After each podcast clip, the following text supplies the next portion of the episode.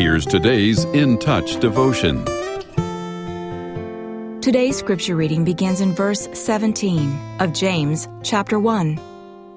Every good thing given and every perfect gift is from above, coming down from the Father of lights, with whom there is no variation or shifting shadow. In the exercise of His will, He gave us birth by the word of truth, so that we would be a kind of first fruits among His creatures.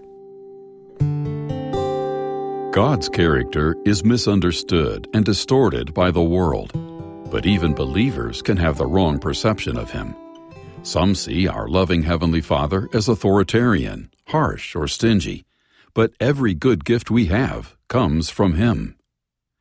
God has freely given those of us who are Christ followers forgiveness, redemption, righteousness, providential care, adoption into His family, and a glorious inheritance in heaven.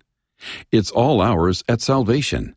Yet there's a misguided notion among some believers that the Lord's grace to us varies according to our behavior or level of spiritual maturity.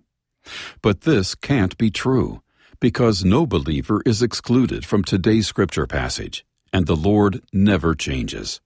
His boundless, unmerited favor is lavished on all His children, whether they're aware of it or not and spiritual growth will broaden their capacity to recognize and enjoy it. Our Heavenly Father is not tight fisted. He opens His hand wide to pour out grace upon us.